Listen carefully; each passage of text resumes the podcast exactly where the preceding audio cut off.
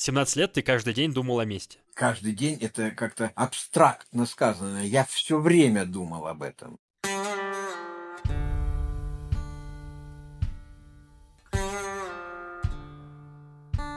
Привет-привет, меня зовут Миша Ронкайнен, а слушаете вы «Тюремный подкаст». Подкаст про жизнь в тюрьмах разных стран мира. Я беседую с людьми, которые в них отсидели или сидят прямо сейчас.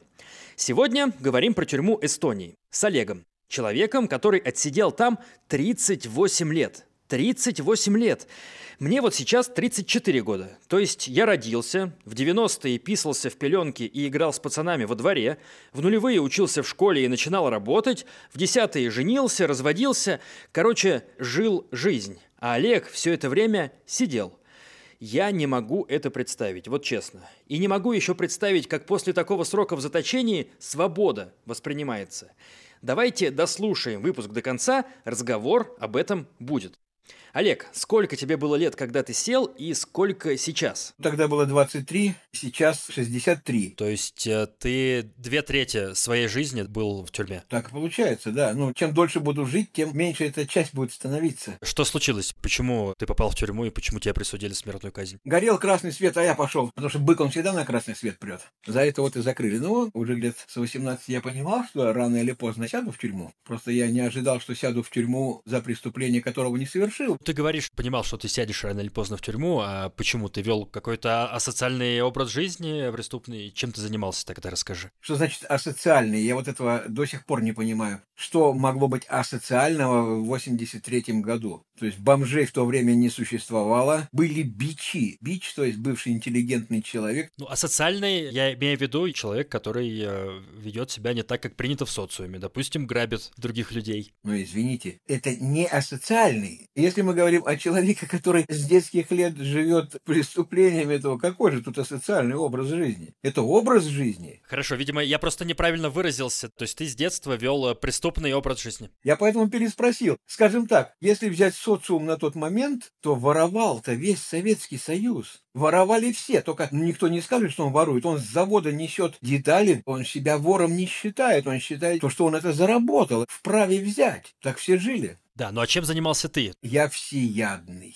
Вы и грабили, и воровали. Честно разобраться, я заслужил не одно пожизненно, а два. Неизвестно, кто после наших разбоев встал на свои ноги, а кто никогда уже не встал. Это сейчас в газете написано, кто-то совершил преступление, где на кого напали. А раньше, наоборот, это все скрывалось. Никогда в газете не прочитаешь. То есть есть вероятность, что ты кого-то убил? Не я лично, но я тоже был участником этого события. Можешь рассказать о каком-нибудь э, из эпизодов эпизодов. Если кто в Эстонии будет слушать, они знают, где находится Олекок Арена. Раньше там из железнодорожного общежития в депо на работу железнодорожникам было очень удобно ходить. Там полупарковая зона, и там темно. Там такая сточная канава, и через нее плита положена, как мостик. С одной стороны и с другой стороны два куста. Один становился за один куст, другой за другой, а третий шел навстречу потерпевшему, спрашивал у него просто закурить и сразу же вырубал его, пока тот не успел ответить, закурить-то нам не надо было. И вот мы там грабили железнодорожников. И много у обычных советских работяг с собой денег было? И 130 рублей, и 150. Ну, мы же народ грамотный. Знаем, когда зарплата у железнодорожников. А что вы делали с лежащим на этой плите бетонной телом? Ничего совершенно. Забирали все, что нам нужно, и уходили. Мужчины, женщины, не было было разницы кто? Грабить женщин нет, нет. Только мужчины. У нас был приятель, мастер спорта по боксу, вырубался одного раза. Если бы он женщину ударил, то она бы уже точно не встала. Никто там их не избивал до полусмерти. Один единственный удар. Но как он упадет, мы же не проверяли, что он живой, не живой. Железнодорожники через какое-то время не стали опасаться ходить по этому маршруту? А мы же искали другие моменты. Допустим, рядом ПТУ было, там были очень хорошие колонки. Пошли украли, нашли куда продать их. Вот 150 рублей. На что ты тратил тратил все эти деньги свои? Бухали. Для этого и брали деньги. Все время, что вы не занимались разбоем, вы бухали? Мы работали. Была статья за тунеядство, если ты не работаешь. А кем ты работал? Помощником повара работал и токарем работал. Как ты себя чувствовал тогда, когда ты жил такой жизнью? Я живу так, как я хочу жить.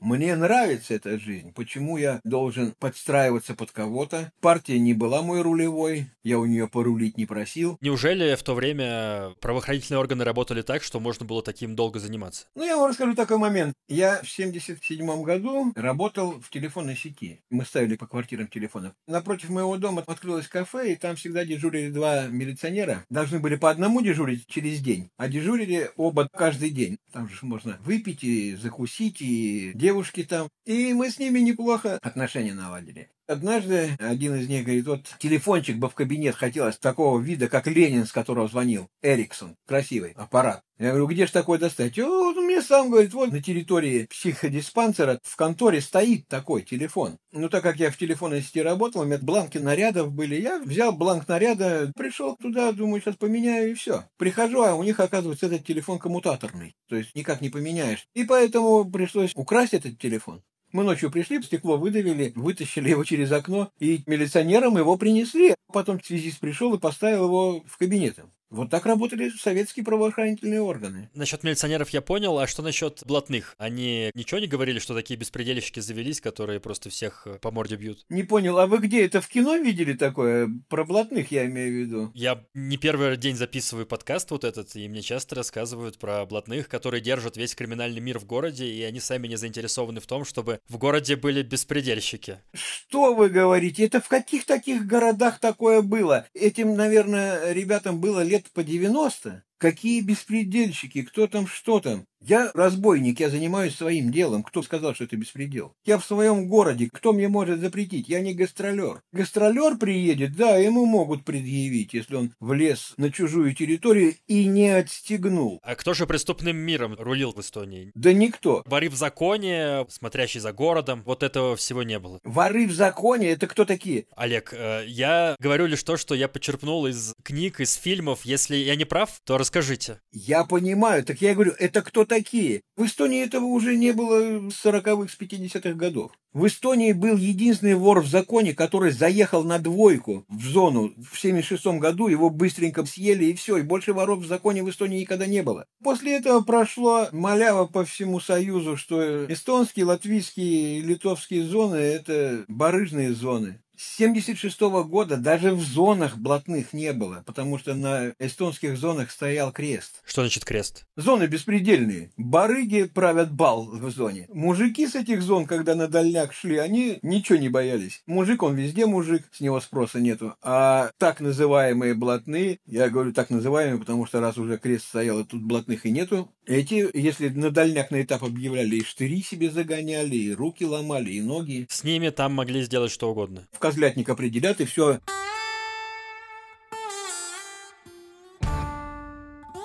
Как же в итоге вышло, что ты оказался за решеткой? То есть все-таки что-то пошло не так? За чужое преступление закрыли, потому что мой подельник был знаком с жертвой, ему немножечко по бокам настучали, он признался, что он совершил, привезли на опознание, потерпевшая его не опознала, он пошел в отказ, мы его спрашивали, а с кем ты был? Ну, мы в тот вечер действительно вместе были, но ни он, ни я не совершали преступления. По показаниям потерпевшей, преступление было совершено позже намного. Менты сдвинули совершение преступления на более раннее время, потому что в это время мы были в том районе, а оказалось, что у меня алиби на это время. И преступление, за которое мне дали 4 года, которое я действительно совершил, я его просто сам преподнес ментам на блюдечке, это преступление было алиби против другого. То есть это в один день преступления были? В одно время, можно сказать. И таким образом дело в суде развалилось. То есть я верно понимаю, что у тебя алиби от убийства было, что ты в это время занимался грабежом в другом месте. Да, грабеж. Меня за него в 83 году осудили на 4 года, и вот дело отправили на доследование по факту убийства. Потом вернули время на другое. Обвинение построено на показаниях свидетеля, который дает свои показания с чужих слов. Но, тем не менее, я получил 15 лет срока. А что, по мнению прокуратуры, ты сделал? Что тебя вменяли? Букет из пяти статей. Убийство, изнасилование, разбой, хулиганка. И что ты чувствовал, когда услышал этот срок? Я просто задал вопрос прокурору. Почему же не вышаг? Он мне дважды ответил. Первый раз, кто-то же сидеть должен, А второй раз мне ответил, ну, мы не можем дать высшую меру, потому что у нас есть разумные сомнения. То есть ты охренел? Ну, если бы я охренел, я бы сошел с ума. Естественная реакция любого человека – нужно отомстить за то, что тебя унизили настолько. Как правило, первая реакция человека, который желает отомстить, это все убью. Прокурора. Почему прокурора? Свидетеля, который дал ложные показания, на основании которых меня осудили. Ну, итальянцы правильно говорят, месть – это блюдо, которое нужно есть холодным. Поэтому с годами приходит осознание, что убить – это слишком легкое наказание. То есть ты с годами не остыл? Нет, конечно. Я так понимаю, что вторая твоя судимость, когда ты вышел после 15, это как раз связанная с местью. Я ни разу не вышел. Я 38 лет отсидел без выхода. Тебе же 15 дали. Откуда 38 взялись тогда? Вот так они и набегают года, потому что раз я сижу за убийство, которого я не совершал, если я убью здесь кого-то, это будет как раз входить в мою статью. Я же имею полное право. Грех этот уже покрыт. То есть, Олег, э, ты кого-то на зоне еще убил? Да. Был некто, который пришел к моему будущему подельнику и спросил, можно ли избавиться от одного человека. Ну, я ему сказал, вот определенная сумма и все. Но мне надо же узнать, за что он его заказал-то. Начал узнавать, выяснилось так, что этот товарищ, который пришел заказать другого, проиграл 46 тысяч рубликов. И чтобы не платить этого долга, ему было проще заплатить намного меньше нам, чтобы устранить того человека. Ну, я посчитал, что это неправильно. Он должник, и у меня было три выхода. Первый выход – это отказаться от этого дела, но ведь он найдет другого. Совершенно невиновный человек в данной ситуации пострадает. Второй вариант – пойти этому человеку сказать, что вот тебя заказали, тоже неправильный путь со своей головы на другую спихивают. И третий вариант – это устранить этого заказчика, что я и сделал. Бесплатно? Как бесплатно? Он заплатил? А, он заплатил за то, чтобы ты устранил одного, а ты вместо этого устранил заказчика. Конечно. Как э, ты его убил? Задушил. Я не люблю кровь. А чем? Любой человек выбирает себе инструмент,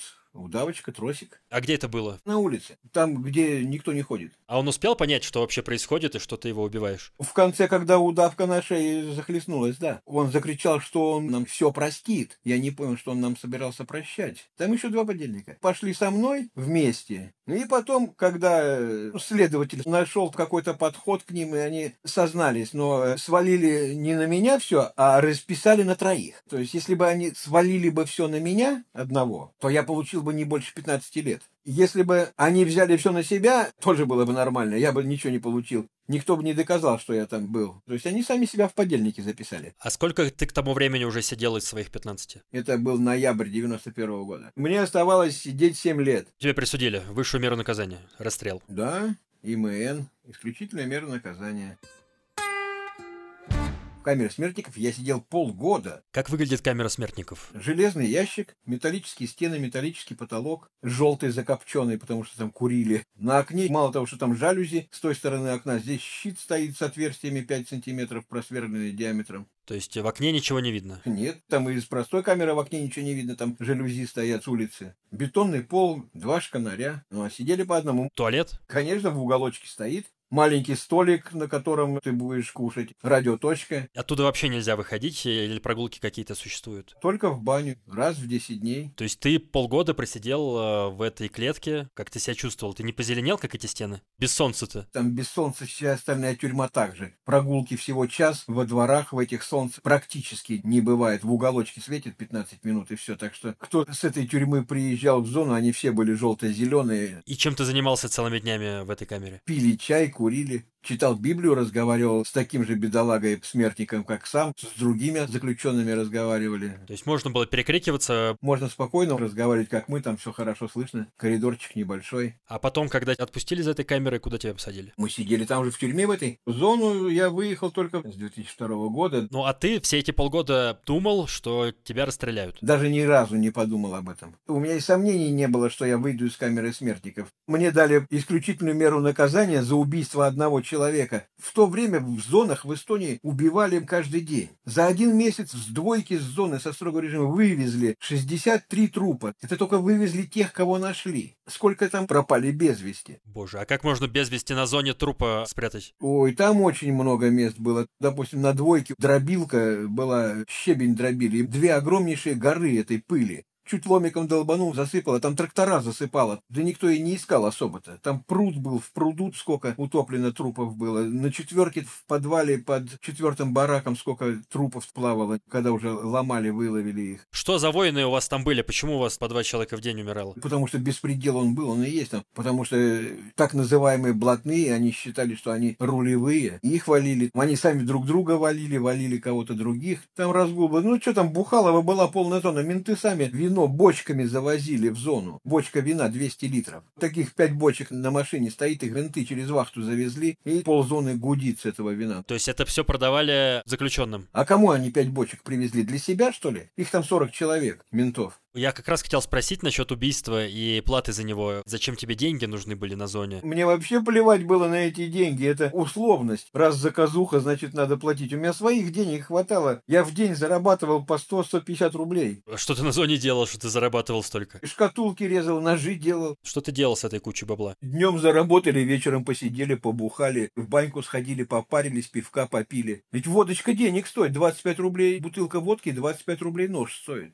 А, в смысле, ты делал ножи, и один нож, соответственно, стоил одну бутылку водки. И все деньги ты тратил, получается, на развлечения. Ну а куда их девать там? Какие были развлечения, кроме вина и бани? Пошел, купил пожрать, столовская жратва, не ахи какая хорошая. Четвертак отдал доктору, она тебе больничное питание выписала в больничную столовую. Пошел на котлеты с пюрешкой и манночка на завтрак. Что еще можно было делать, кроме как выпивать и ходить в больницу есть усиленное питание? Девушки? Платишь определенную сумму, на свиданку к тебе придет кто угодно угодно, любая. Пошел на свидание на три дня и все. Через месяц еще заплатил, еще пошел. Хорошо, а вопрос тогда такой, если там можно было все за деньги, почему нельзя было с зоны уйти за деньги? Можно было заплатить деньги и из зоны уйти, но это в бега уйти. На тот момент мне это не надо было. Эстония настолько маленькая, как стол, тут поймают быстро. Я собирался совершить свой акт мести, зачем я буду уходить? В бегах я не могу так, как я хочу отомстить, я должен бегать по всей Эстонии, Каждый досидит свой срок, он выйдет в Эстонии здесь, он какой-то вес имеет на воле среди не братвы, а батвы. А если он свалит в Россию, он там вообще никто, он ноль без палочки. Зачем ему это надо? А если он в бега уйдет, он здесь три месяца продержится максимум, его все равно свинтят или сдадут. Поэтому никому это не надо. Эстония не Россия. Здесь не спрячешься. А кого прессовали, те не могли уйти. Они не могли зайти к ментам ногой, открыв дверь. То есть был у вас контингент, которого доили беспредельщики? Конечно. Даже попытался один подойти ко мне, вот в общак, я говорю, слышишь, в твою харю я ничего не дам. Кому надо, я загрею, а ты иди гуляй. Если будут вопросы, приходи на промки, там поговорим. Ну, так и не подошел. Приходи на промки, поговорим означало, что будем драться, или что? Поговорить? А чем бы разговор закончился, не знаю, я бы ему башку, может, проломил бы, а может, просто отрезал. То есть на этой зоне были хищники, а были жертвы? Как во всем мире. Тюрьма — это маленький срез общества, на котором видно всю структуру общества. Волки едят овец. Ты был хищником или жертвой? Я не хищник и я не жертва. Я вообще сам по себе.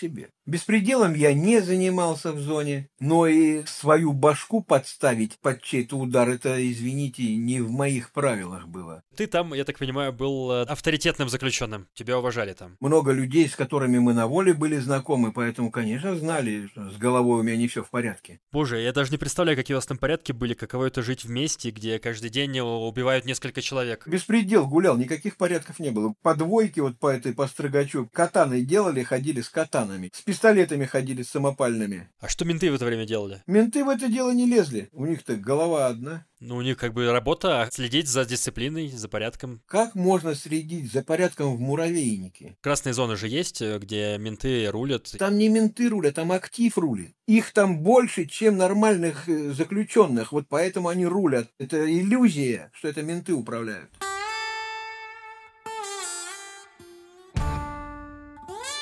То есть ты с 1991 по 2002 11 лет сидел в помещениях камерного типа, не выходя на улицу фактически вообще. Как во всех тюрьмах, час прогулки. Я там сидел так, как хочу. У нас двое пожизненников было. Мы начали добиваться, чтобы у нас были свидания. Я пришлю потом тебе пару фоток, где мы в камерах сидим. Вот называлась батарейная тюрьма, потому что она находилась на улице Сур-батареи. Бывшая крепость. Ты сидел с сокамерником вдвоем, или ты продолжал в одиночку сидеть? Мы как хотели, так и сидели. То по одному сидели, отдыхали друг от друга, то скучно становилось, вместе съезжали общались. А вы вдвоем были на всю Эстонию два единственных пожизненника? На тот момент, да. Остальные все сидели под ИМН, то есть под исключительной мерой наказания. Как менялось твое мироощущение, когда 11 лет сидишь в камере весь день фактически? Покурить, есть, захотели бухнуть, заплатили, нам принесли. Телевизор стоит, я его включил, картинка идет, я звук убрал, магнитофон включил на всю катушку, я хожу себе по камере, мне пофиг, я где-то не в камере, я вынашивал планы мести. Я знаю, чего я хочу от жизни. То есть все эти уже к тому моменту 15 или 20 лет ты думал о мести? Планы мести я вынашивал не с 83-го, а с 85-го, когда осудили, и по 2002 год. 17 лет ты каждый день думал о мести? Каждый день это как-то абстрактно сказано. Я все время думал об этом. Боже мой, ужас какой. Не-не-не-не, какой ужас. Это заставляло мыслить, жить, узнавать что-то новое. Этот человек, которому ты хотел отомстить, он понимал, что ты ему хочешь отомстить все это время, или он забыл о тебе уже давно? Я думаю, она это прекрасно понимала. А это она была? Конечно. Это моя бывшая жена. А, даже так. Сериальная история какая-то. Да, Санта-Барбара. Олег, когда ты перестал думать о месте? Сколько это все длилось? Когда принял Иисуса. До этого я был и в сатанизме, и в кришнаизме был. То есть я головой бился в разные структуры. Я искал истину. На тот момент я такой православный, потому что в православии очень удобно. Такая религия, не погрешишь, не покаешься. Капеллан ко мне приходил, и вот мы говорим с ним о Господе, и он мне из Библии цитирует место Писания, и он называет это местописание, допустим, Евангелие от Иоанна, 3 глава, 16 стих. Я беру Библию, открываю, да, вот он то, что сказал, в этом же месте именно этот тот же самый текст. Ну, я когда-то в детстве в школе, будучи, занимался в драм-кружке, роль запоминал с первого прочтения, вечером прочитал, утром повторил, все я и знал. Думаю, неужели я не сумею выучить Библию, Новый Завет, чтобы вот так же цитировать? И я начал читать Новый Завет этот, я его примерно 25 раз прочитал, в голове ничего не отложилось, ничего не осталось. Я уже потом узнал, что в голове Библия не живет.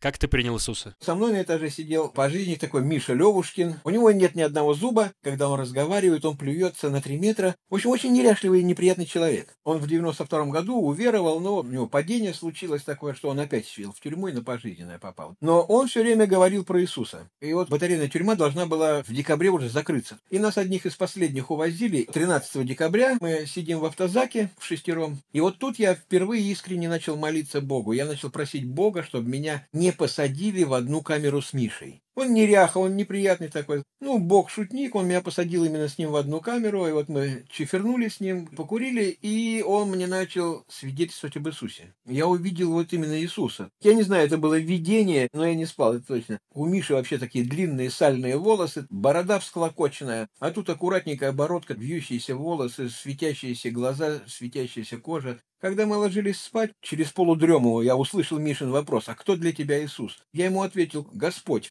Утром обычно я просыпался, у меня в голове было так, ага, на один день ближе, скоро я отомщу. А тут у меня в голове звучит стих из Библии. Я беру Библию, открываю и смотрю, точно, там вот это написано. То, что я читал раньше, оно начало оживать. Я начал читать Библию, начал ее понимать. И я понял, что я простил всех. Судей, прокуроров, оперов, которые выбивали показания там, ну, всех простил. А вот бывшую жену не мог простить никак. И вот тут в середине камеры рухнул на колени, залился слезами, так что можно было пол мыть. Со слезами вышла вот эта тяжесть вся. И пришло прощение, и пришло любовь. С того дня вообще ни одной мысли о том, чтобы отомстить. Я знал, что она бухает по-черному, и начал молиться. И вот через пять лет она освободилась от алкоголизма, она перестала пить. Ну, она до сих пор меня знать не хочет, и слышать ничего не хочет обо мне и в одной из передач по телевизору увидел фамилию и имя судьи, который меня осудил на 15 лет незаконно. И я увидел, что он юрисконсультом работает на крупном предприятии, и я просто на это предприятие написал письмо, что я его прощаю. И надеюсь, что Бог ему тоже не вспомнит, хотя я думаю, у него помимо меня еще куча всяких разных мерзких поступков. К тому моменту, когда вот это все случилось, твой приход к Господу, ты думал, что будешь сидеть пожизненно. То есть тебе еще не поменяли на какой-то конкретный срок. Это был на пожизненно. Расстрел я получил в 92 году, на пожизненно заменили в 93-м, а к Господу я пришел в 2002 А когда тебе поменяли срок на какой-то конкретный, и как тебя вообще освободили? Мне никто не менял на конкретный срок. Я с пожизненного вышел на условно-досрочное освобождение. Я отсидел свои 30 лет, и в 2013 году пришло время на условно-досрочное освобождение, но меня тогда не выпустили, и вот еще 8 лет пришлось отсидеть. Я и сейчас на условно-досрочном, у меня 7 лет испытательного срока, из них 3 года я отмечаться должен. Вот мне еще год с копейками отмечаться ходить и 5 лет испытательного срока. А когда ты узнал, что тебя освобождают, как это было, ты помнишь? Пришла моя бывшая контактер. Это контактное лицо между заключенным и администрацией тюрьмы.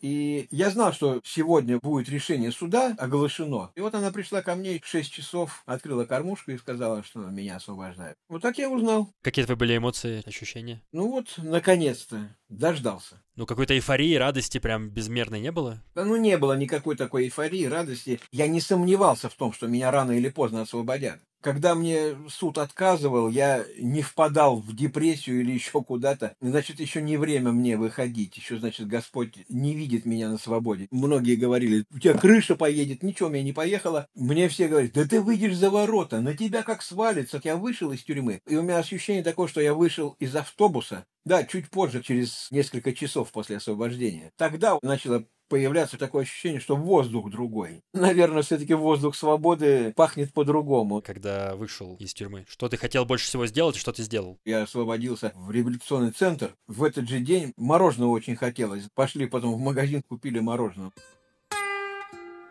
Как ты акклиматизировался, социализировался после того, как вышел? Я разговаривал с людьми, которые 12-15 лет сидели, и они мне рассказывали историю, что они подходили первое время к двери и не могли ее открыть, потому что привыкли, что дверям открывают сотрудники. Или заходили в лифт и не знали, что делать э, в лифте, что надо нажимать какие-то кнопки. У тебя такого не было? К их сожалению, у меня такого не было. Я знаю, что дверь открывается ключом или нажимается ручка. Я видел, да, что управление лифтом немножко другое, чем было при мне, но ничего не изменилось изменилось. Те же самые кнопки, те же самые циферки, их нужно нажать. Единственное, что двери по-другому открываются, более плавно, скажем так, красиво. Сейчас вот люди, которые по три года на воле, которые отсидели по много, они не смогут зарядить ни телефон, ни компьютер, они в интернет не знают, как зайти. Люди, которые на воле прожили всю жизнь, они не знают этого, как сделать. А я в тюрьме отсидел 38 лет, я вышел, сразу компьютер поставил и включил его, и все. Я, во-первых, следил за развитием техники, за развитием гаджетов разных, потому что я прекрасно понимал, что рано или поздно я буду на свободе, и мне нужно знать, какие там изменения. Я в церкви работал, у меня была возможность заниматься компьютером. Ну и в зонах у нас были телефоны. А люди изменились за это время на воле? Естественно, люди изменились. Раньше люди были общительные, а сейчас более замкнутые. С чем ты это связываешь? Сейчас же как, пожил в одном месте пару лет, переехал в другое. Это раньше вся улица наша друг друга знала, как одной деревне жили. Как изменилось твое здоровье за 38 лет? Не 23-летний парень, но извините, не дождетесь. То есть ты в целом крепенький? Ну, конечно. Весь срок все-таки, когда перестал пьянствовать в 96-м году и употреблять наркотики, я все остальное время посвятил тому, что я занимался своим здоровьем. Как ты живешь сейчас? Я так понимаю, что все те люди, с которыми ты дружил, с которыми ты был близок до того, как тебя посадили, их уже либо нету, либо они про тебя забыли. Ой, слава богу, вымерли. Ну, которые более-менее вели нормальный образ жизни, они еще выжили, общаемся в соцсетях. Ну а сейчас, после такой отсидки, как найти новых друзей, девушка? В 2014 году, гуляя по тюремному коридору, я услышал от Господа такое, не ищи себе жены. Это может быть так, что Господь хочет, чтобы я, как апостол Павел, остался без жены совершенно, жил только для него не ради семьи и Бога, а может быть так, что я сам тебе подведу. Поэтому я не ищу контактов ни с женщинами, ни с девушками, а друзей у меня, вон, полная церковь.